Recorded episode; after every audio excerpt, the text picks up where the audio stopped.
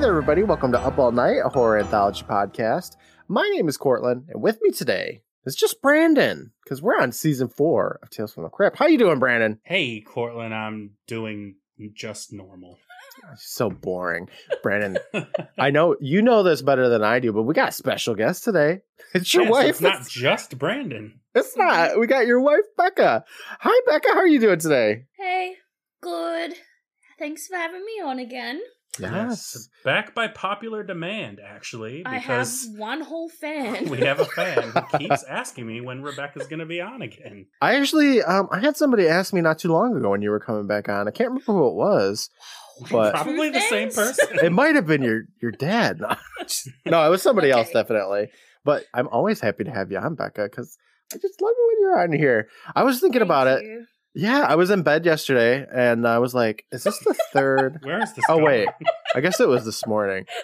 But anyway, I was in bed, and I was like, "Is Becca been on three times, or is this her fourth time?"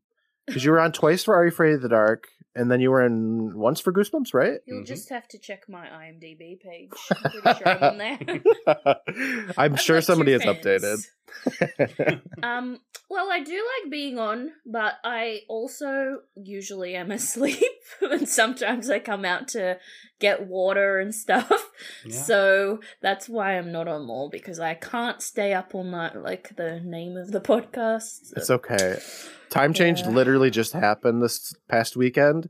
I had to wake up at five o'clock, five five forty five to record the podcast. Yeah, it's Saturday. What am I doing? The I wake up things you have to do. woke up earlier today than I do for my job. So like, anyway, I'm old. I get it. So Becca, what you been doing? How's it been? How's it going? Well, I've been watching the show Seventh Heaven a lot. Oh, Do you boy. remember oh that? boy.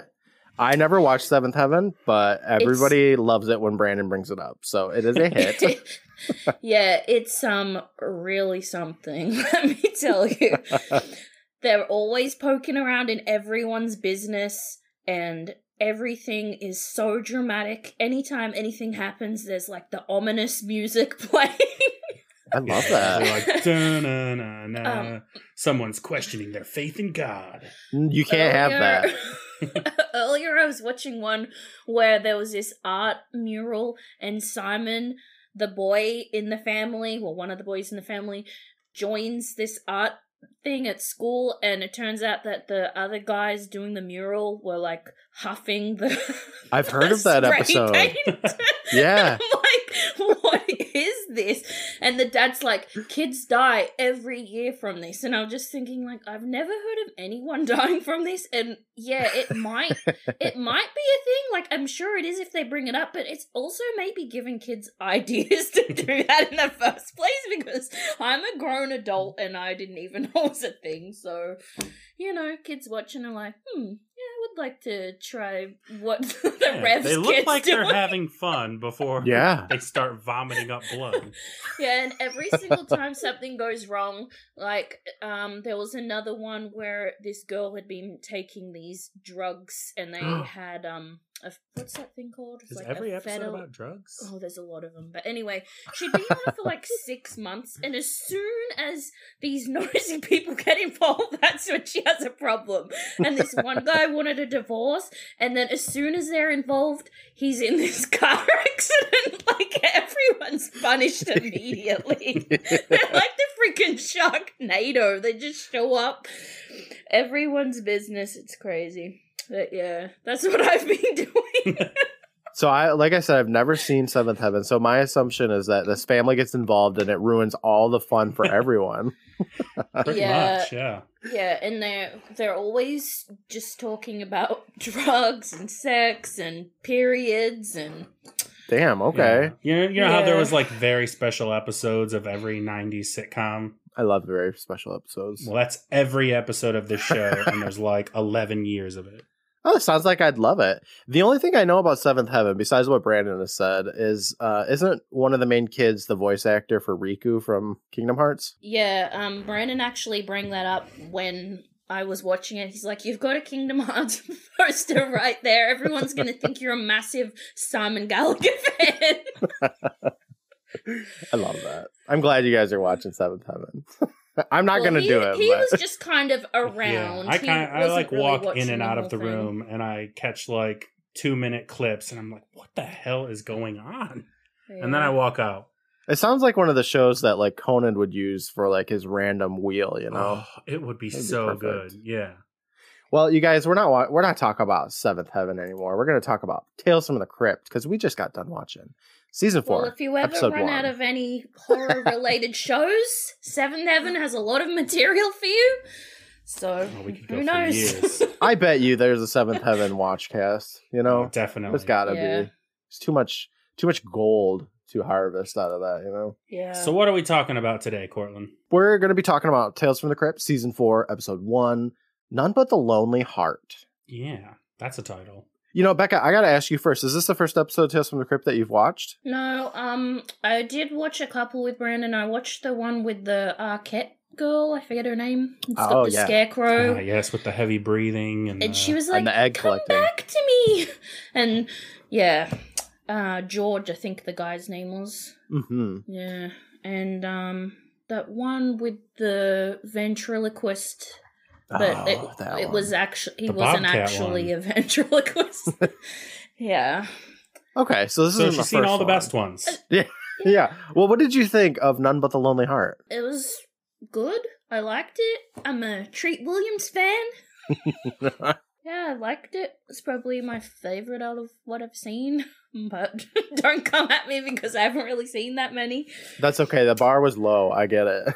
like I don't. Not that I didn't like this episode. Brand, what did you think? I, oh my gosh, I can't. Brandon, what did you think of None But the Lonely Heart? Oh, I thought this episode was pretty good. Yeah. Like it, it's got a, a nice little build up, and you're like, all right, what's going on here? And you can kind of see what's going on for the most part, but I will say the payoff is worth it. I think so too. Yeah. It, it, like U turns into ridiculous just immediately, and you're like, what the fuck? So that was great. That, that was pretty great. Not gonna lie. Yeah. Well, let's just get into it. Let's get let's find out what's this, what all the hubbub is about all this. You know. All right. Our season opens up with our bestie, the Crypt Keeper. He's hanging out at a fancy dinner table with a gaggle of skeletons.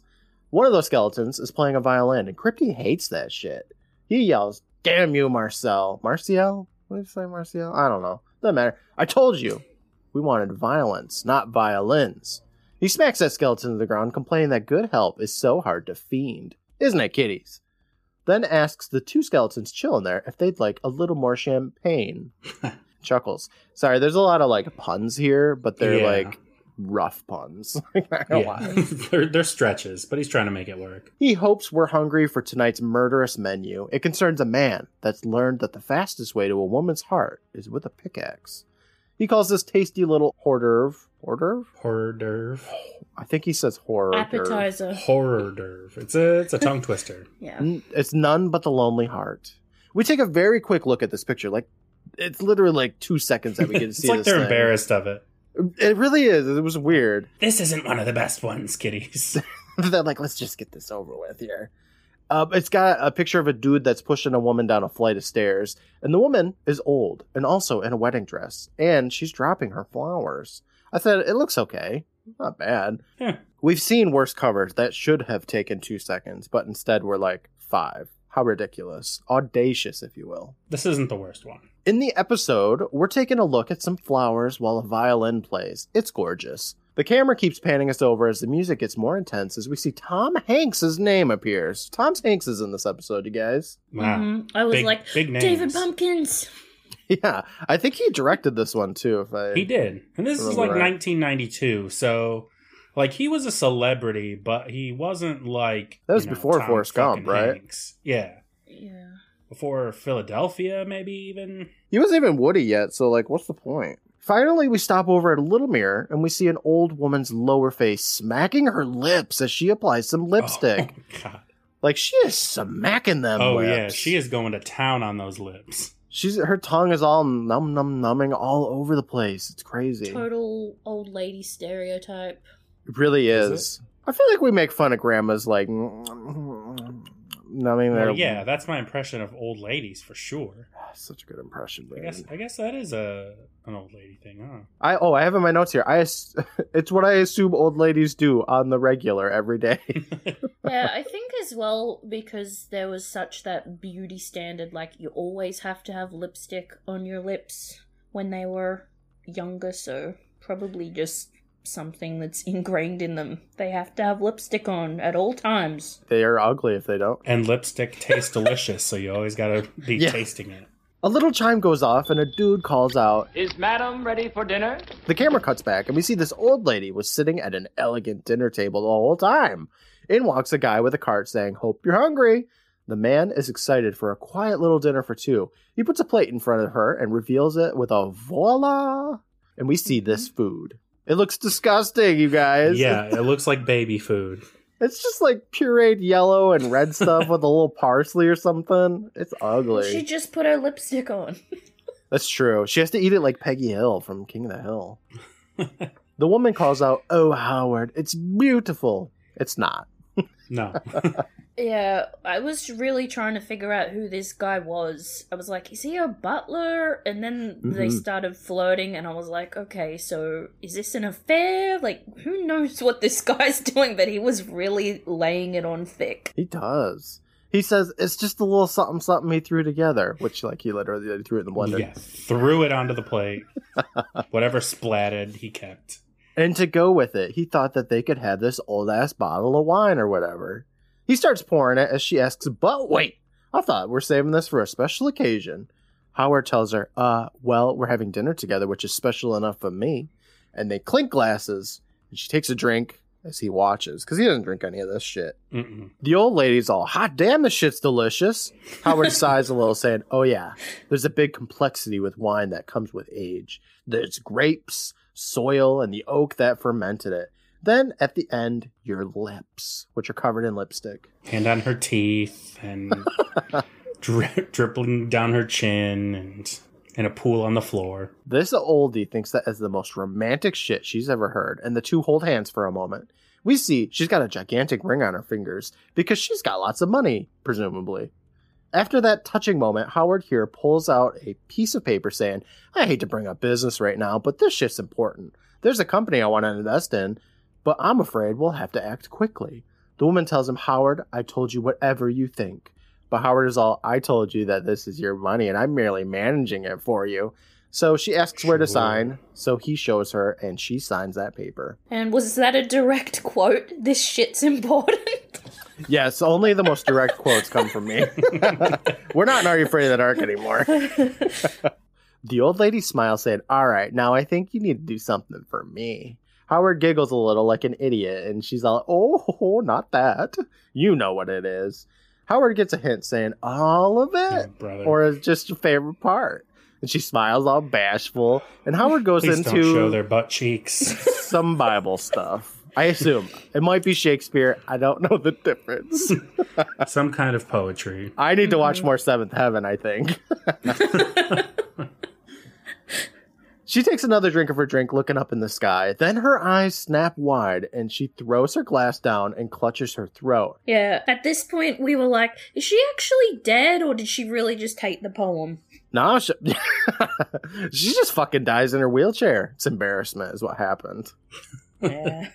So cringe. Ugh. Howard scooches his seat out and grabs the phone. He punches in 911, I assume, because he only pushes three buttons. And as it's ringing, he complains about wasting such a good bottle of wine. Somebody picks up on the other line, so he starts crying, Yeah, I need an ambulance. right Yeah. away. Where's my wife? He was very dramatic, and I was thinking, I wonder what Brandon would do if he killed me and had to make that call. I wonder what he would be like. Uh, Would well, you not as good of an actor as Treat Williams. I can tell you No, that. you don't have anything on Treat Williams in these situations. you would only be able to kill one wife and get away with it. We snap over to a cemetery where Howard is holding a flower in his hands and a preacher is talking over a grave. Howard places that flower on the casket, and we see there's only a total of four people here at this funeral. Yeah, not very Yeah, popular. That lip smacking old lady. Considering she was rich, you'd think she'd have like some people hanging around for money, not just. Oh yeah, Howard. Not just distant Treat Williams. relatives. yeah. Nope, nobody. There's the preacher. It was considered like I, I added him in as one of the four, so there's really Yeah, only three. Just to make it sound yeah, better. I have yeah. three here, so that that explains that. and one of them was her murderer. So Right. like, we can't even really count him as like a. That's true. He wasn't really A in mourning, Mormon. was he? No. the preacher leaves, and the other two people come over to Howard, saying that he made her last few moments of life real special. Howard thanks the two as the woman tells him how much that old lady loved him.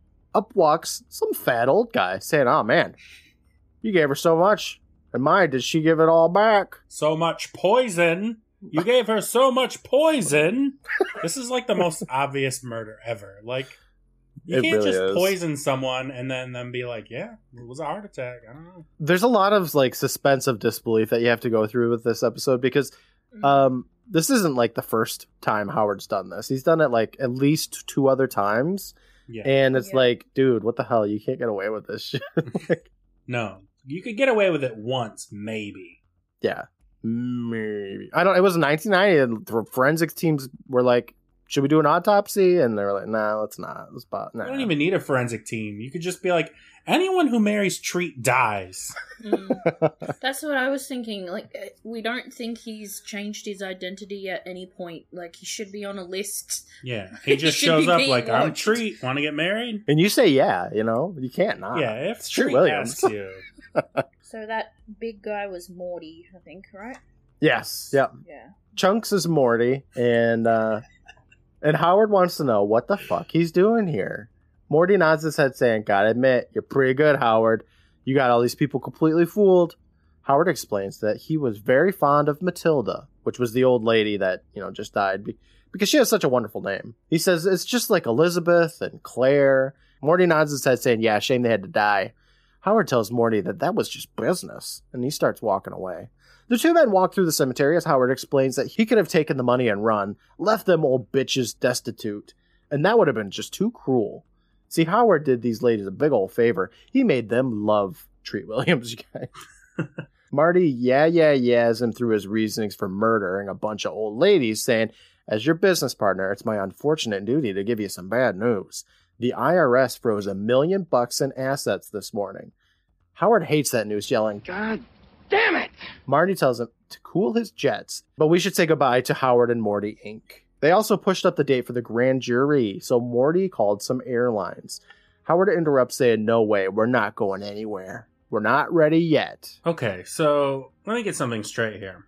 Treat and Morty Inc. Yeah. is like a business. They have a business. They have assets. They've got investments. I don't think they have like an actual business called. They have an office with paperwork. Okay, no, that's fair. So No, I, I think that's wrong because didn't he say what you shouldn't be here or what are you doing? So I think that's his actual job, but they like have this killing side thing on the hustle. side. Yeah, you know how important know. side hustles are these days, Brandon. This is just a side hustle. I don't know. It seems like they have a business together, and I just don't understand what the business is. It's just Treat Williams marrying people and then killing them for their money? And Morty's needed how? Do we ever find out? Well, like we get to see it behind the scenes on like how he finds people to go and marry them, and Morty has no connection whatsoever with it. So I don't know. Maybe Morty No, just is Morty holds just the books. laundering the money? it might be that I don't know. well, I It's a mean, you don't really need to launder money if it's like money you get from your spouse, right? That's I don't just- understand. That's clean money, baby. I don't know, but if the, if the money had been frozen, then he wasn't doing a very good job of carrying this business on. But also, since the money's already frozen, like they are already on to him. Yeah, like Mm. he's already done this three times. He's Yeah. killed three people. Like So there's I a think pattern at that here. point you should like cool it, play it a little safe. Treat Williams is Well, I not guess- ready to cool yeah, it. we'll have to go on to see if he does. Doesn't even change his name or anything. He just stays as the guy that's been a widower mo- multiple times, and uh, yeah, just keeps killing. You can't stop Treat Williams. Okay, he's on a roll. He really is. Morty yells, "What do you mean we're not ready? We got five million bucks, more or less. I say we liquidate and get our ass asses someplace that has beautiful sunsets and no expedition treaties. That sounds kind of like a honeymoon. They should go on a honeymoon. They deserve it. Both of their lives would be better if they just decided to go on a honeymoon then and there. He pulls out a pamphlet saying that there's this island called Disgumption. Disgump Gumptia? I don't know what he says. Howard tells Morty that this whole plan was so that they had enough money to last them the rest of their lives, which they have like five million. Well, I don't know. In this economy, two million dollars isn't enough. And that was like 1992 economy. Yeah, Yeah. this is over 30 years ago. Like, if someone gave me $2 million, I'd be like, oh, that's cool. Not like, this ain't enough. No, right? This buys three weeks of groceries. Thank you. That buys a box of Cheez-Its, right? Oh, I wish. Morty yells back, dude, we're fucked. In 11 days, we'll have to face a grand jury when they uncover this little Ponzi scheme of ours.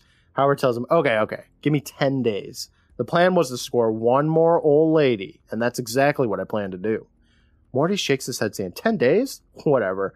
When they take your ass away, I want to be as far away as possible. Howard suggests Morty trusts him because he won't regret it. Then Howard throws down a little black piece of cloth or something in this graveyard that gets taken away by the wind, at the mercy of the wind, if you will, to the boot of a gravedigger who picks it up and puts it in his pocket. The camera pans up to see he's in suspenders, and his shirt says Gravedigger Local 241. The gravedigger looks over at the grave of Matilda, which was that old lady, and he throws in a shovel of dirt right into the camera that's down there. Why did he pick that up? I don't know. What's. I don't even know what it is. I don't know what the fuck that I is. didn't know either, but Brandon thought maybe it was his tie. Yeah, it was it was like something, uh, a handkerchief or something that he was Something off his suit. pretending to Yeah. blow his nose into. I guess. I don't know. But why would he pick that up? Number one, He's got to keep the cemetery clean. This is his job. and number two, do gravediggers have unions? I don't know. I've never looked it up before. Just Google it. I'll have to look into that. This transitions us to a static TV, which snaps onto a video that gets played in reverse. Howard's watching this shit as it chipmunk squeaks in reverse at us. it's one of those old 80s and 90s dating commercial things that feature a bunch of women who are single and want to mingle. And I forgot those existed, but I kind of love those. Hot singles in his area. He stops it on a particularly old woman who says she likes pro wrestling and bowling.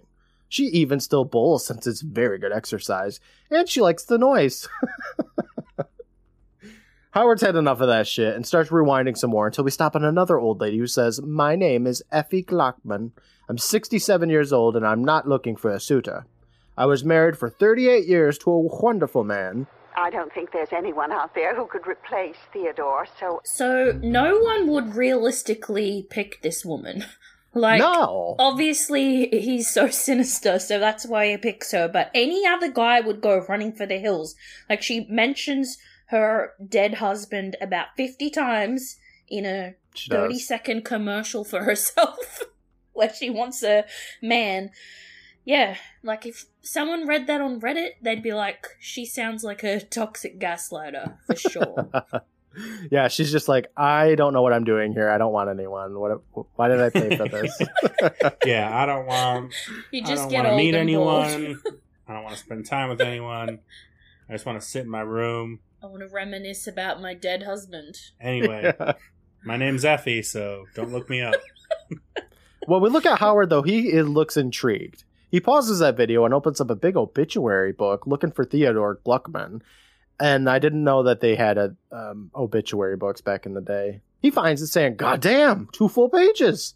Teddy was busy.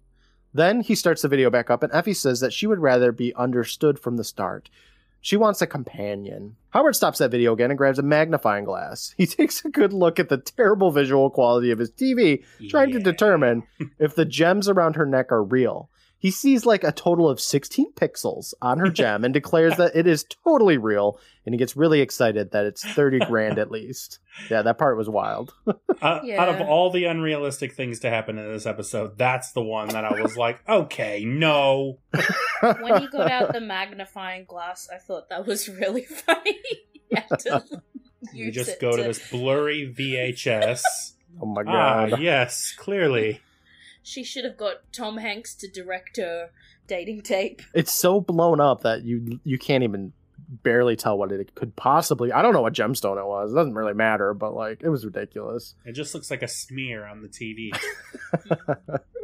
he continues that video and Effie says, um, I want someone to share things with, really. I mean, how many times can one see Paris alone? Howard rewinds that last line about Paris again because he wants to hear it. Then we cut over to Howard handing a worker the tape saying, Yeah, I'd like to talk with Effie Gluckman. He boops some shit into a computer and the camera pans us up to see that it's Tom Hanks that's working on the computer. Oh shit. He says, "Ah, yeah." yes, Another mature woman, but they do give a man something special, don't they? Well, I hope it works out for both of you. And he hands Howard a little card with her information on it and smiles. It's weird that that was a thing back in the day. Like, here's some random woman's information. There you go. Yeah. Gotta do what you gotta do though. Tom Hanks was making bank. We cut again to a close up of that card that is for Forever Yours, which is the service that he used to, I don't know, rent a VHS. It's got Howard and Effie's name on it, as well as Effie's address. We see that it's Effie that has the card in her hands. I didn't see that coming. But her butler or whatever, I think his name is Stanhope, is explaining that he tried to tell this Howard fella there that there must have been an error, but he insisted on seeing Effie himself. He asks Effie if he should show Howard the boot, but Effie is like, uh, in a minute. Then she calls out, Mr. Prince? Howard takes a few steps inside the doorway, and Effie tells him, Look, nothing personal, but to be perfectly honest, I had someone in mind that was a little closer to my own age. I mean, what would an attractive man like you want with? And Howard says, An older woman like you? Aside from the money, that is what you mean, right? She gets real, saying, Yeah, that thought did cross my mind. Howard takes a breath and then says that he's going to be honest with her. He doesn't need the money. In fact, he could show her a bank book. But he thinks they'd both agree that that would be somewhat tasteless. And as far as ladies his own age, he's afraid that kind of beauty is wasted on him. You see, women like that have certain needs that he's unable to fulfill. Yep. Effie looks over at Stanhope and dismisses him. He tells her he'll be nearby and scooches out of the room. Effie looks over at Howard saying, Mr. Price, are you saying you're. But Howard steps closer to her saying, all he wants from a woman is companionship, because after all, no one wants to see Paris alone. Yeah. Just imagine being like a Tales from the Crypt fan who lives in Paris and you're single. and you're just like, damn. Oh. My life is the worst. Life worst. fucking sucks. Effie kind of looks at him again, and then we cut over to about a billion piece puzzle. yeah. We hear Howard laying it on thick, saying that he never truly learned to appreciate women until he stopped thinking about them in that way. Effie's voice says, You know what your trouble is, Howard? You spent your whole life pursuing the wrong kind of a woman. Howard adds that that's what I saw in you, Effie. Not just a woman, but a kind of goddess. They've known each other for about two hours at this point, so of Maybe. course she knows everything about his life and what he's been doing his whole life wrong. so true. Um, I mean, Howard, on the other hand, has rewound her tape over and over again to the point where that VHS is essentially useless. He's zoomed in onto her neck, like real close. So they know everything. He says, Effie, I know exactly what you mean. The camera here fades from shots of that puzzle to like a metal chandelier or something, and then over to Effie, who says that her husband, Theodore, had Howard's uh, condition when he met her. Howard's all, oh my god, no way. He was impotent too? Effie explains how Theodore was handsome and wealthy, but wounded in that way. Howard reminds her of her Theo. But Howard is way more passionate and alive. Which I think she says alive, as in, like, you know, not dead. Yeah, literally. Then she asks, "You are alive, right?" Hmm? I'm sorry, I'm just fucking up my emotions here with these these words because it's so that dumb. Was a, that was a really weird thing to clarify that he was was in fact alive, and also when she was saying that thing about the impotence, I'm like, is that the only reason that he reminds you of the Yeah. other guy? I mean, That that's weird. a pretty big uh, trait for them both to share. I mean, even though Yeah. Treat's lying. It had been a few hours, so she felt comfortable enough to talk about her Her dead husband's husband? just desecrating his name. She should have put that on the tape so everyone knew. She's like, my Theodore had two traits. He liked puzzles and not sex. Howard side eyes that for a second, and she continues saying that she never thought she'd feel that way about another man. But, and Howard looks at his watch saying, Oh, snap, look at the time. I must have kept you from a thousand things. Thanks for having me tonight. Effie invites Howard to stay for dinner, but Howard says, No, I can't. But Effie just keeps on insisting. She gets up and calls for Stanhope. She walks over to the door that opens up, and Stanhope asks if he should throw this Howard fella out the door. But Effie tells him, nah, set two places for dinner. Stanhope tells her that he can't because there's not enough lamb. So Effie tells him to make extra rice and use the good china because everything needs to be perfect. Then she hands him a flower and tells him to put it in a vase, and she closes the door. Yeah, so what did you think of Stanhope as the butler? Did you think he was overstepping a bit, or. I thought Stanhope was protecting Effie, which Yeah. Yeah, it's nice. I like Stanhope. he's he's like a little dog. yeah. He's seen the the best of Effie and the worst of Effie, and he wants to protect He can both. handle her at her best and her worst. Yeah, like I mean, I guess the worst thing she's done so far is tell him to make some more rice, but like, eh, she, he seems fine. He seems a good guy. Over with Howard, he's just kind of looking at that puzzle, and Effie tells him that Theodore used to Theo adore jigsaw puzzles. Oh God. I'm so funny. Jigsaw puzzles were Theodore's passion. He even spent years working on that very puzzle. In fact, he died at that table.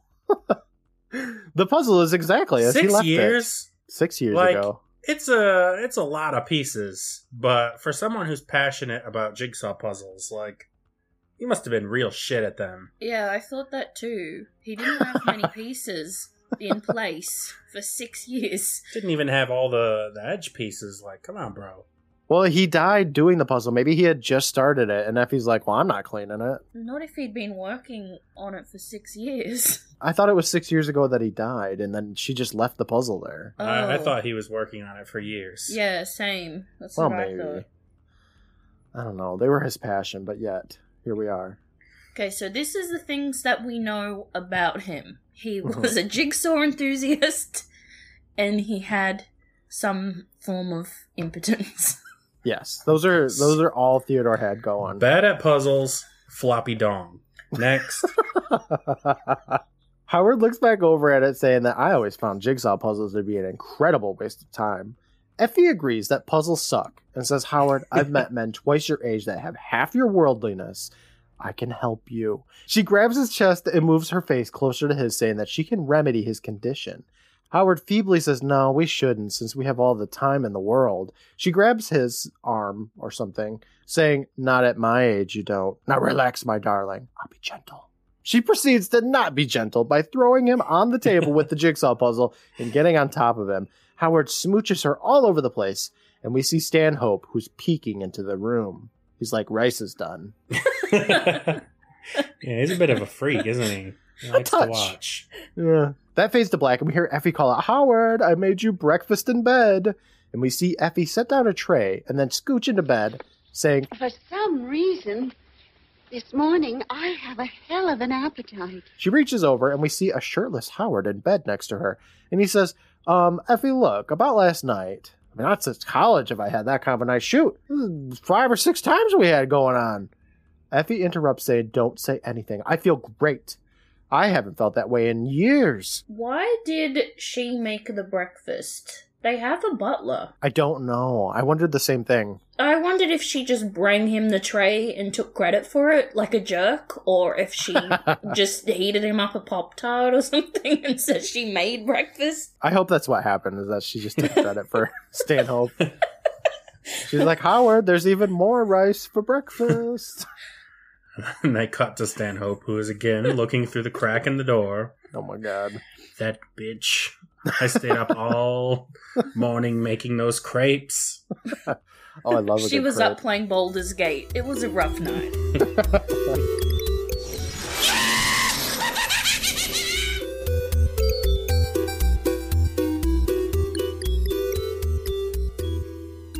Hey there, everybody. Courtland here, your good buddy and your favorite date. Thank you so much for joining us today, whether this is your first episode or you've listened to everything we have going on here. We are so thankful for you spending some time with us. We're officially in season four of Tales from the Crypt. I feel like the show is going by so fast, as we've only got just a few more seasons left to go. If you want to help shape our show, give us any suggestions you have for the next horror anthology series that you'd like us to cover. I know there are plenty out there to choose. We're not making a definite choice just yet, but we would love to hear from you and to see what you'd like us to cover. I'd like to give a special shout out to all of our patrons, past, present, and future. Your generous contributions help make this show as special as it is. If you'd like to become a patron and gain access to early release episodes, bonus episodes, bloopers, and tons more content, check us out at patreon.com slash private island. We post new content multiple times a week.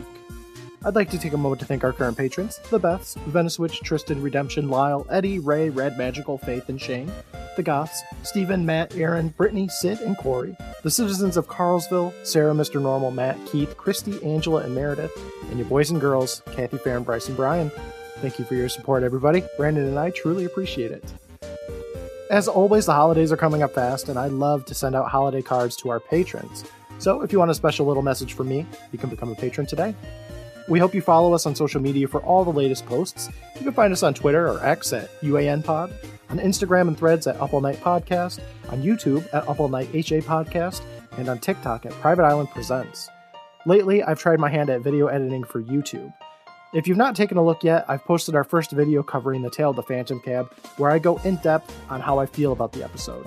It's a fun little change from our usual podcast, since, first of all, it's quite a bit shorter than our usual episodes, and secondly, it's got some video elements for you to enjoy. You can find me live on Twitch every few nights at twitch.tv slash privateislandc. I play a lot of cozy and spooky games. Lately, I've been playing Diablo 2, which is one of my all time favorite games. It helps create a very chill atmosphere where you can just chat with me while I kill some monsters and get some good drops. We're still working our way through the 2023 Goosebumps series, with new episodes still releasing on Thursdays. If you can't wait though, we do have those episodes uploaded on Patreon on Mondays. I'd like to take a moment to thank the Benevolent Badger for their work on the music for our show, aside from this theme dating start from Undertale, composed by Toby Fox. I'd also like to thank Brandon for his work on the artwork. Thanks so much for listening in. For now, I'll let you get back to the show, and I will talk with you again next week. Bye, everybody.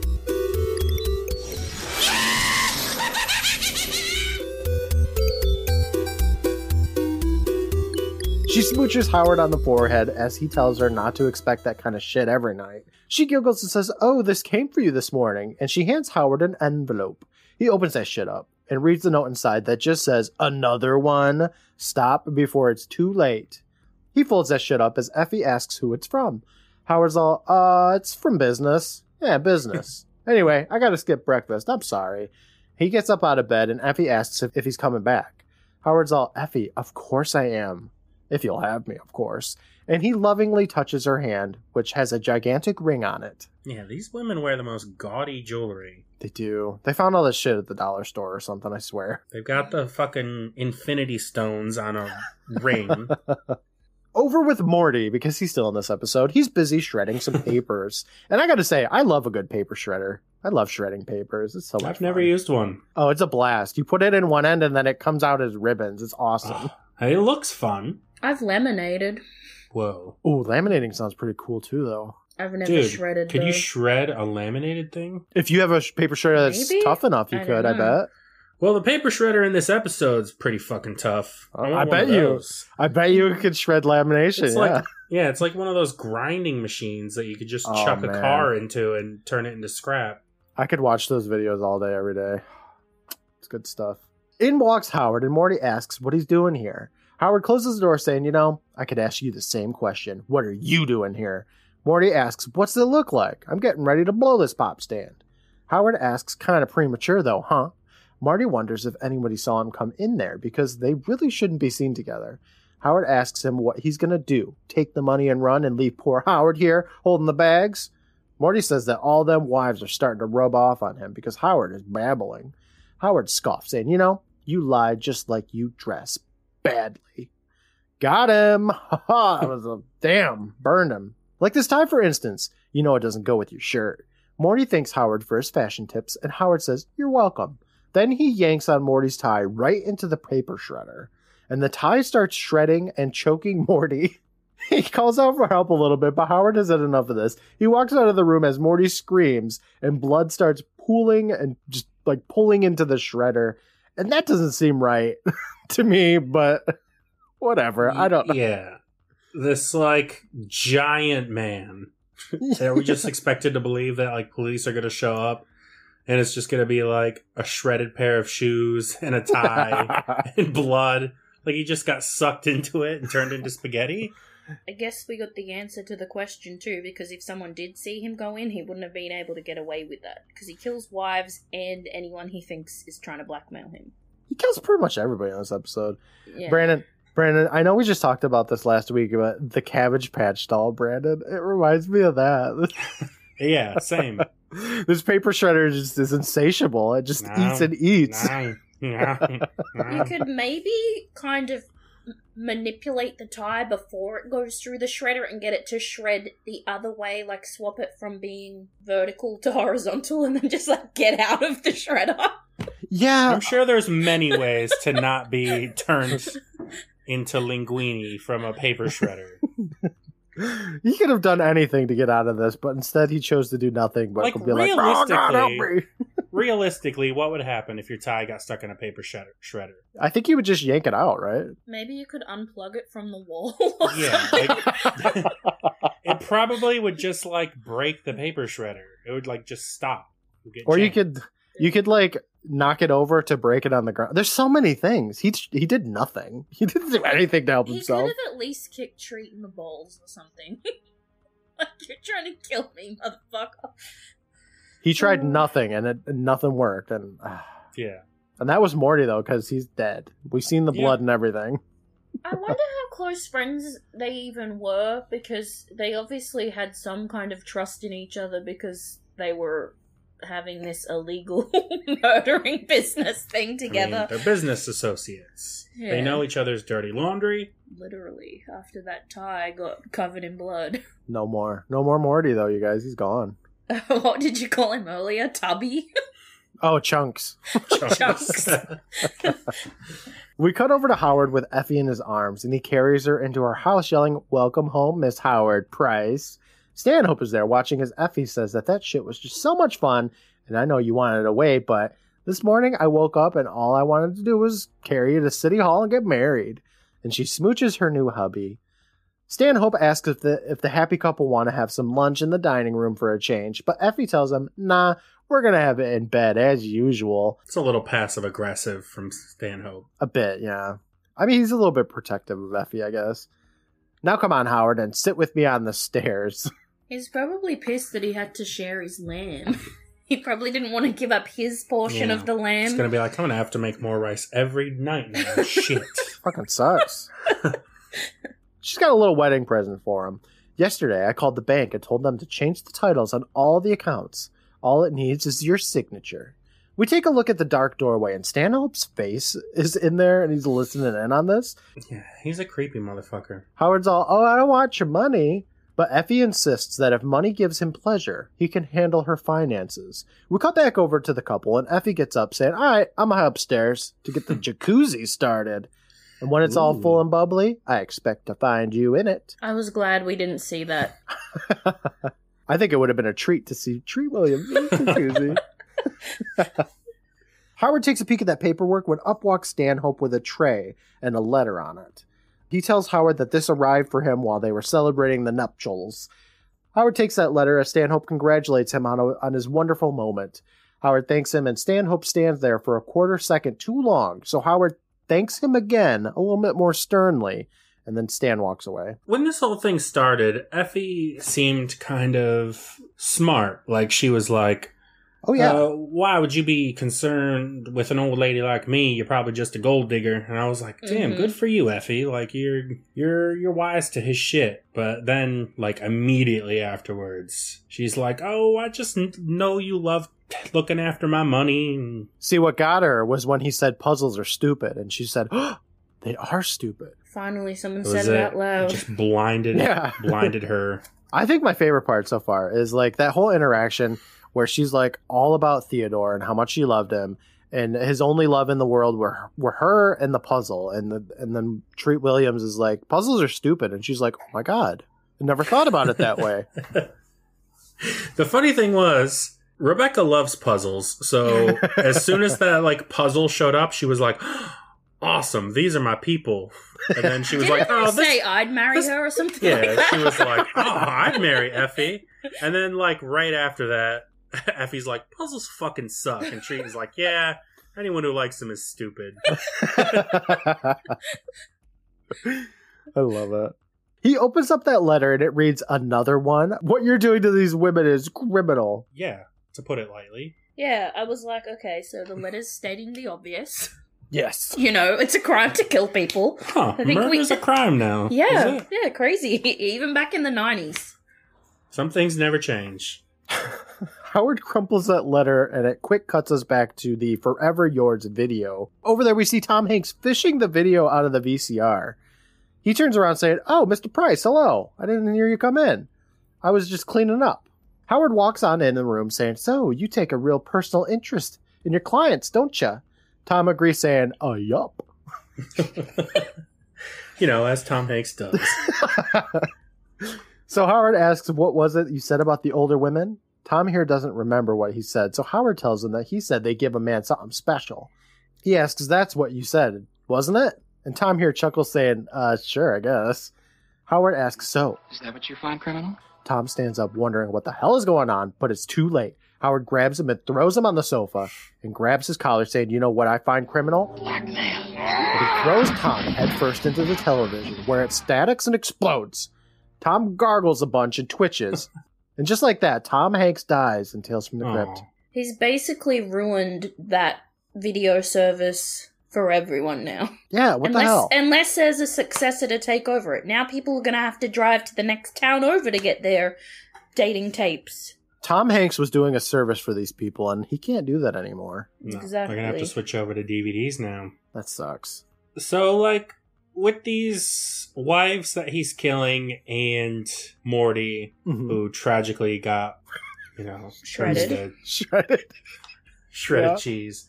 You can make an argument that those look like accidents. Mm. Yeah. I mean, it's ridiculous, but you could. This, however, just looks like a murder. Yeah. Yeah. And also, he just doesn't do anything with the body as far as we know. No. He just, like, leaves him there. He, he didn't have Yeah. gloves on. Like, bit sloppy. He grabs the TV remote and turns the TV off, which stops Tom Hanks's convulsions. Then he picks up a phone and says, Hi, sweetheart. Look, sorry I had to run out, but something came up. I thought he was gonna call the police and be I like, did too. "Hello, police! Tom Hanks fell into the TV." You make it sound like poltergeist or something. I also They're thought that that was going to happen. But now it's Effie. He wants her to do a favor for him.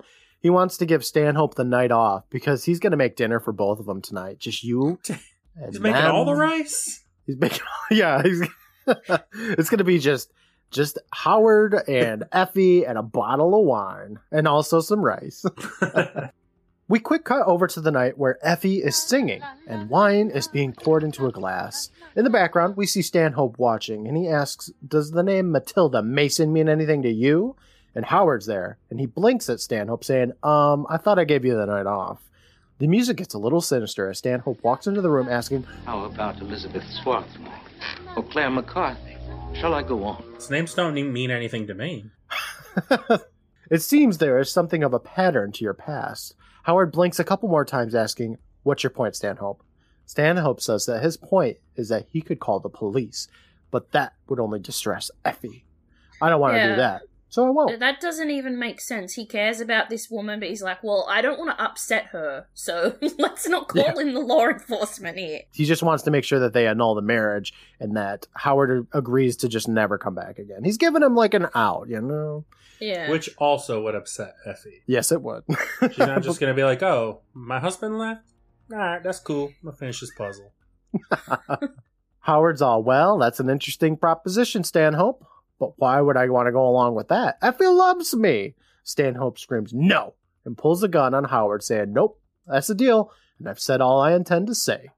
Howard sighs, saying, well, what can I say, Stanhope?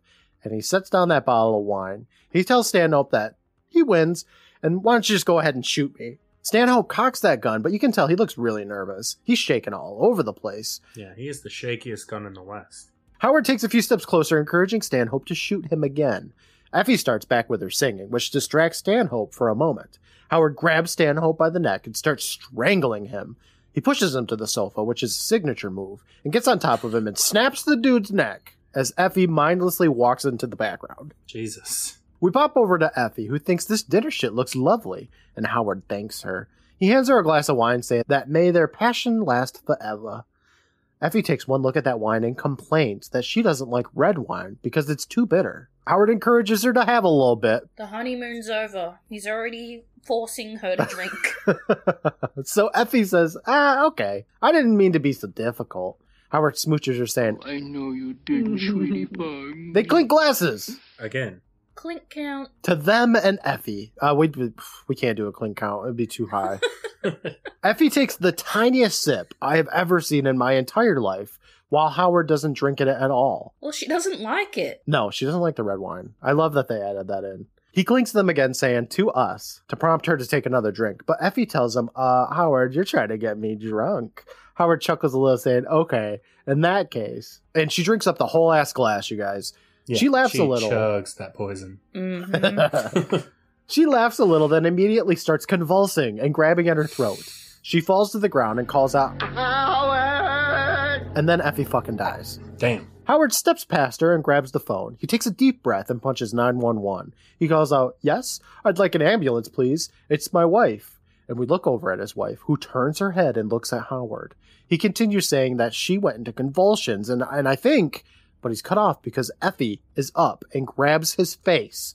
He fights her back and Oh, yells that she was up on the stairs, and I was trying to stop her, but she fell. And we see him dragging Effie to the top of the stairs, and he yells in the phone to please hurry. I think she's dead. And then the screen fades to black as we hear Effie tumble down the stairs and she snaps at the bottom. So I thought the fact that Effie was still alive was going to be like a thing. Mm, Yeah, I thought she was going to be immortal or something. I thought I she thought he killed was I thought she Theodore. was in on the plan and was like, "Yeah, I'm going to chug this poison because I know what's going on and I have a plan of my own." But no, Oh, none I- of that happens. no, and yeah. she comes back, and you think, "Oh shit, something's going to happen," and then no, it's just she's just actually dead again. I thought that it was going to be that she ended up killing him. Yeah, yeah. See, I thought the story was going to be that Effie was also like a gold digger, and she killed her husband and had plans on killing him because she was like immortal or something. Oh, that's Yeah. way too deep for this episode. All that would have been better. Yeah, I, that's what I thought was going to happen, but that's not what happens. So spoilers. We fade back into a dark room where we hear Howard on the phone saying he wants to book a first class ticket to Ascension. I don't know what he says before that, but it ends up being Ascension. Whatever. It's for Howard Prince. He asks if it's a nonstop flight. It is, so he says, Good. How much will that be? Uh huh. Nah, I'll be paying cash. Thanks. He hangs up the phone, he closes up a briefcase, and he stands up whistling. He opens up the front door, and there's a letter hanging there with his name on it. He Oh, opens shit, that But up. Stanhope's already dead. I know he opens that up to read it, but he crumples it to the ground, and I couldn't read what was on the letter. He says something about a mausoleum. So we pop over there, as his voiceover says that he thought he took care of all the loose ends. But nope, here he is at the mausoleum. We see a flashlight looking around this place, and then it flashes on Howard himself, who says, Nice meeting you like this, but it doesn't exactly scare me. Oh, you want a piece of the action? The voice tells him that he's been there for 12 years and hasn't seen anything like this. Howard asks if the guy's a cop, but the man says, No, I'm not a cop. And he steps out of the shadows, and we see it's the gravedigger from earlier in the episode. Oh shit! So he Yeah. actually did have a point Yep. yep, he did. because he was featured like three seconds Mm. the very beginning of the episode, and then nothing. Well, there was that thunder crack, so you knew something was maybe kind of sort of gonna happen. I mean, we still have like a minute or two left, so like I was wondering how they were going to wrap this episode up, and they do it in a very uh, interesting way, I guess. Yeah, He says, this gravedigger says, all them ladies were so grateful for one more taste in life. And what did you do to them? they just wanted one last treat. Yeah. He j- look, this gravedigger just wanted to get a hold of him, and he wanted to teach him. Howard asks who them is, and the gravedigger says, "Don't you get it? They want you. They used me to bring you here." Christ, if you could just hear him begging me, oh man. Howard grabs the gravedigger, asking what all the hubba is, and the gravedigger tells him to run because they're coming for him. Howard pushes him aside and grabs a shovel and charges the gravedigger with it. But the editing is really wonky here. so ridiculous. it plays like a 0.5 second clip over and over again for like three times for some reason. And I don't understand what they were going for. Yeah, usually in TV shows, if there's like a really expensive looking explosion or something, they'll replay it a few times because you want to get your money's worth. Yeah. But this is just Treat Williams running at a wall with a shovel, and it plays it like five times. It's like "R- r- r- r- r- r- remix. It was like when he was watching the dating tape and had to keep rewinding. Yeah. I don't, I don't know why Tom Hanks was like, "Show it again." I, Show it again. They want to see it. They want to see Treat. I don't know. Anyway, the gravedigger's fucking dead now, I guess. Yeah, he got his head chopped off with a shovel. Mm. Howard opens up a casket, but there's nothing inside because he's all like, "Oh, you're gonna have somebody with you for eternity now," and he wonders where she went. We hear a creepy voice call out, I'm over here, Howard. and he shines the light on a hideous-looking zombie woman who says she's so glad he came. It's Elizabeth, I think. She says she missed him. It's one of them. Old ladies look alive. Then another demonic voice says, Me too, Howard. And the camera whips over to see another disgusting old woman zombie. Howard stares at it, asking, Matilda? The gals explain they can't live or die without him. Howard starts to scramble away when another voice calls out, What about me? Don't you recognize me, Howard? Another zombie woman walks in, and we cut over to the window where yet another zombie bride is trying to get in, and she's disgusting, and her eye falls out, and it looks pretty great. I gotta say, all of this looks great. This Yeah. like, made the episode really worth it because These zombie makeups. these zombie effects are disgusting looking, which is great because that's what you want a zombie to look like. Mm. they did They such a didn't great do job. Much with the food budget earlier when she was No. served the sloth, they needed to save the money for these zombies. I mean, these zombies look like Zombie someone birds. threw that food on their faces. yeah. it's it's really good. I think it might be my favorite zombie makeup of the show so far. And it's a shame we only get to see them for less than a minute. yeah, it's not very long, but it's effective. Howard's over here screaming his head off as all these zombie women close in to get him. He grabs hold of the metal gate, but his zombie hand grabs it. And that's the end of the episode. Yeah, treats fucking eaten. Yeah. By really great looking zombie women. Yeah, really sexy. Zo- I mean, really scary looking zombie ladies. What goes around comes around, I guess. Over with Crypty, he's got a wine glass in his hands and he says, Now that's what I call a happy ending. I had a feeling Effie would win Howard's heart, not to mention his spleen, kidneys, and his gallbladder. He laughs about that one, then looks over to the skeleton, saying, So, will there be anything else?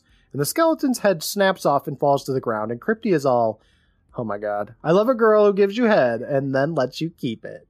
And he laughs, and that's the end of the episode.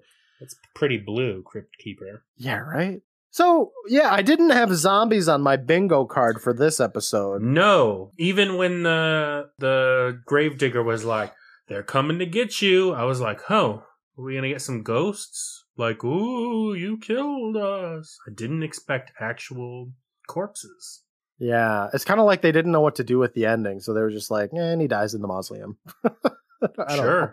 the mausoleum where he keeps all of his wives. Yeah, it's Collected like really Pokemon cards. suspicious. really suspicious. and this is where I'd put an Effie if I had one. Just chuck the wives into the dead wife mausoleum. Yeah, it's it's kind of wild. This episode, like I said, you gotta suspend your disbelief a lot because you would not be able to get away with even anything here. It's ridiculous.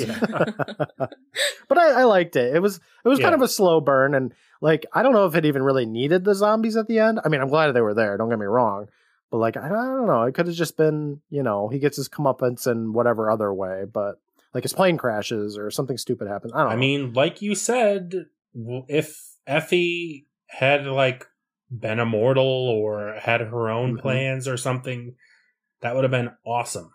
If she was playing him and she got the upper hand. See, that's what I was expecting, and that's kind of. I, I wish they would have went that way. Again, I'm not going to complain that there were zombies though, because I love zombies. But yeah, because that would be very out of character for you. it would have been more interesting. so, which death made you guys the saddest? Was it Tom Hanks because you guys like Tom Hanks, or did you feel bad for Stanhope? Or There was a lot of death in this one, actually. Mm, there really was. Yeah, our main character kind of goes on a killing rampage if you think about it. Yeah. Yeah. He kills four people at least, just He- on screen. He could be like a GTA protagonist or antagonist.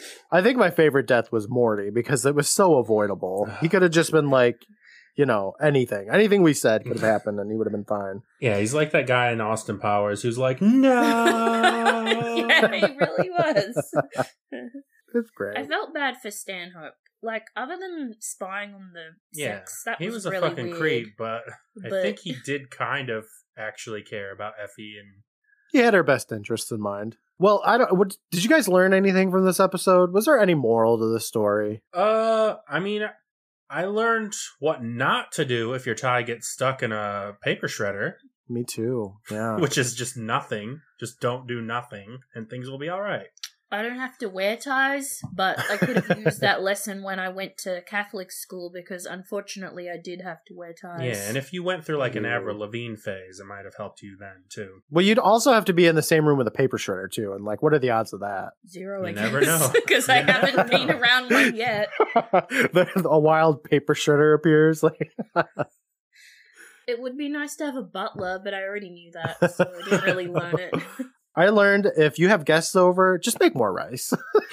Yeah, probably just make more rice anyway, just in case. Sometimes people just show up. Look, if you make extra rice, just put it in the fridge, and then you can like make fried rice the next day. It's really good. Oh, yum. Mm. I do love fried rice. So this episode, none but the lonely heart. Do you think it could have a better name? Well, yeah, because I don't really like that name. there Damn, was okay. kind of a lot of puns on the name treat. Like, there's got to be something to do with trick or treat there. Like, I don't know what it would be, but I mean, just trick or treat would be great. yeah. Oh, I also thought of Treat House of Horror.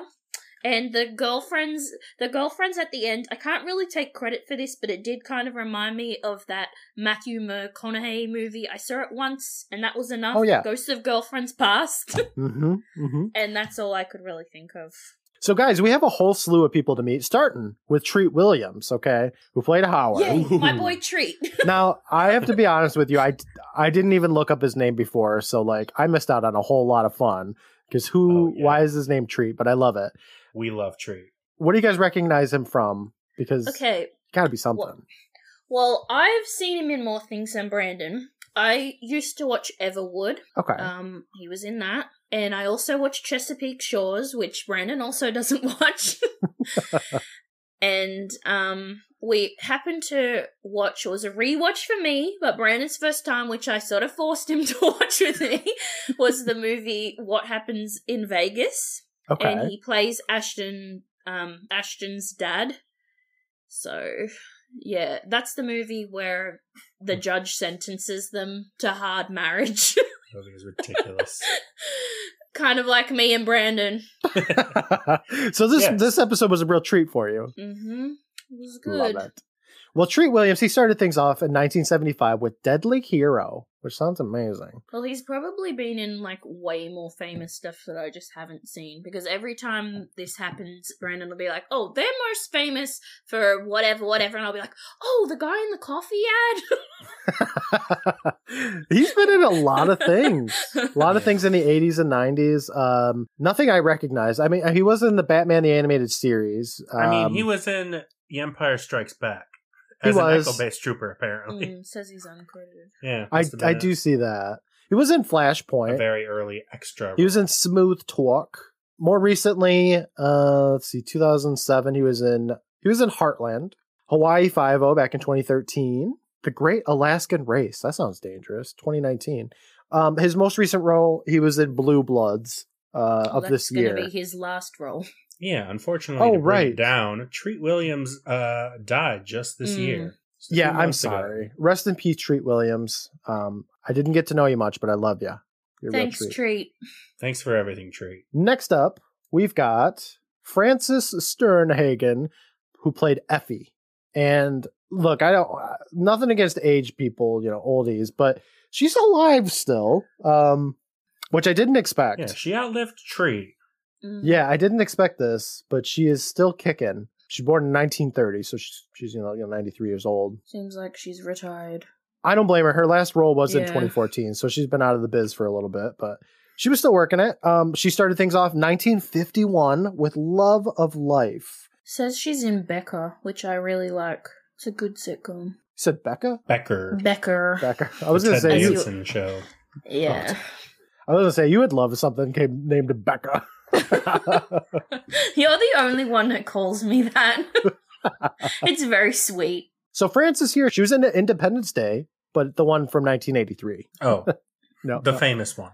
yeah, she was in Misery. Um, I do love Hmm. Misery, that movie, 1990 with Kathy Bates. Really good we movie. were going to watch that around Halloween time, but we never got around to it. But I still want to see it. Yeah.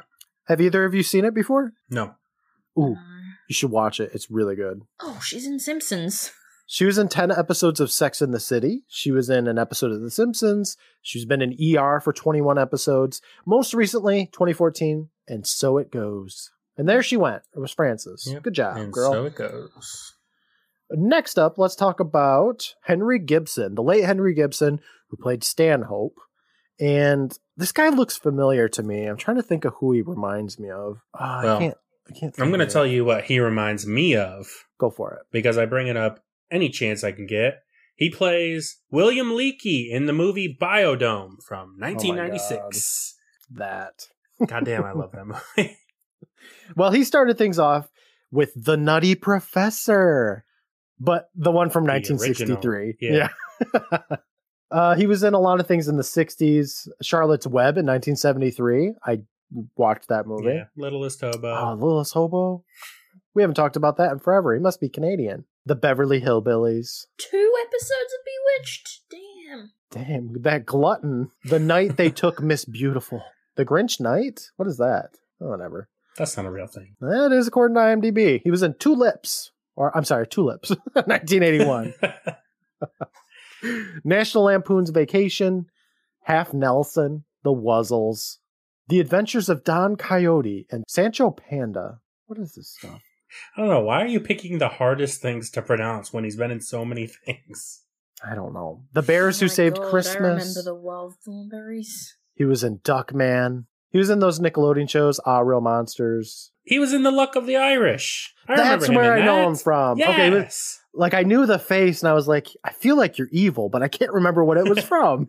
It was the Luck of the Riley Irish. O'Reilly. Yeah, yeah, yeah, that. He was the bad guy in Luck of the Irish. He was in King of the Hill, and most recently he was in Boston Legal for 24 episodes. All right, that was him. Let's talk about Sugar Ray Leonard. Okay, he played the Gravedigger, and he has not been in a whole lot of things. First started off with Married with Children in 1992. No, because he's a boxer, right? Uh, yeah, I believe so. Uh, he's considered one of the best fighters of all time. So yeah, I'd say he's a boxer. Yeah. Wait, He- was that his first role? No, Married with Children Oh. was his first role, and then he was in Tales from the Crypt. He was in Happily Ever After, Fairy Tales for Every Child, The Bernie Mac Show. I remember that. And the last thing he was in was actually from this year. He did a voice in Undisputed, or maybe it's like his body in there. I'm not sure, but it's a video game. I assume for boxing. But Yeah, that's that sugar. Like the the Fortnite of boxing games. Yeah, sure. I guess so. Next up, we've got Clive Rosengren, who played Morty. Uh, he started things off in Playboy of the Western World in 1983. He was in Beauty and the Beast, but not the one from Disney. He was in the one where uh, it's a drama. It's I don't know. I've never seen it. Quantum Didn't Leap. even know that existed. He was in Twin Peaks. Do you recognize him from Twin Peaks? Huh. I don't. He was Mr. Zipper. I don't remember him. No. Oh, That's okay. He was also in The Story Lady, Bugsby. No, am I saying that right? Bugsy, sorry. He was in Seinfeld for two episodes. Most recently, and it, this was quite a while ago, he was in Providence from 1999 to 2000. All right. Good for him. Last character that we're going to talk about, and I don't know why I'm going to bother, but it's Bibi Osterwald, who played Matilda, who was in the episode for like five seconds before she died, but she smacked her lips with that lipstick, so I can't not mention her, right? Yeah. She's another one of those character actors who I recognize, but I couldn't name what she's in, but she's been in a lot of stuff. Here, let me help. She started things off in 1948 with Captain Jesus Billy's Christ. Mississippi Music Hall, I think. I don't know. TV series, who knows? She was in a bunch of stuff in the 50s and the 60s and the everythings. the Tiger Makes Out, 1967, classic Yeah. role. She was in Policewoman from 1976. She was in Charlie's Angels and The Love Boat and Three's Company. So, like, that's pretty good. All back to back. Mama's Family. She was in an episode of Mama's Family. Oh, nice. She was in Back to the Future as additional voices, a classic role. She was in the Jumanji cartoon series, which oh, the one we were just talking about with the incredibly ugly art style. right, it's hideous and it lasted 3 seasons somehow. I've never seen it before, but I feel like I should watch at least one to see what it's up. You know, I mean, up you could probably go on YouTube, type Jumanji TV, and I at least got to watch the intro. regret you know? your life. I don't know. The last thing she was in was Rugrats, where she played Grammy Gingersnap. Ooh. But that was Bibi, and that was our cast, Brandon. And Wow, fantastic. That was Yeah. That was a real treat. So, you guys want to see what we got going on next week? yeah. Sure. What do we got? Okay, so this next episode, Brandon, is called This'll Kill Ya. Okay. Not Ease'll Kill Ya, This'll Kill Ya. That's way more boring. Well, let's find out what it's all about. In a research lab, when two colleagues accidentally inject an experimental virus into their sleazy boss that will eventually kill him, he tries to get revenge on them, believing it was no accident. Well, yeah. Good for them. Like, okay. Sons of bitches are gonna kill him.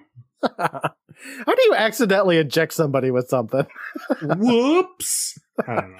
I my the hypodermic needle was filled. I accidentally fell in them. I don't know. Interesting. Well, we'll see what this is all Yeah, about. we'll see next week. It's got Dylan McDermott in it, and I know that Oh. name. Dermot Mulroney? Cool. Yeah, whatever you just said. So we'll see. We'll see. But that's next week. Becca, I just want to say thank you so much for joining us today. I had a lot of fun Aw, chit chatting did with too. you. Thank you for having me again. It was Absolutely. fun. You are welcome anytime that you're able to stay up past 10 p.m. Australian time. 10 p.m. It's very and I usually go to bed so early. But in fairness, I also have to get up early. Like this morning, I was like, "Oh, Brandon, do you want to play Mario? Do you want to hang out? What do you want to do?" And he's like, "Babe, I've only been up for like five minutes. I haven't even peed yet. it's like six in the morning. Calm your farm." I love it. I love it. I love having you on. We'll have to have Kim on again sometime.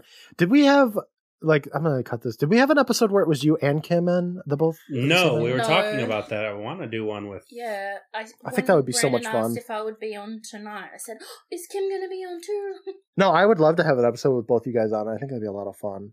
You know, Brandon, that was uh that was what was this episode called? None but the lonely heart. Yeah. I think I think I'm done for today. I'm gonna get going to bed. I've been up all night. I actually probably will go back to sleep this morning. You should. but I know I've gotten like three hours of sleep. But uh, I will talk with you next week when we talk about this'll kill you. All right. I'll be here. All right. Bye, everybody. Bye. Bye.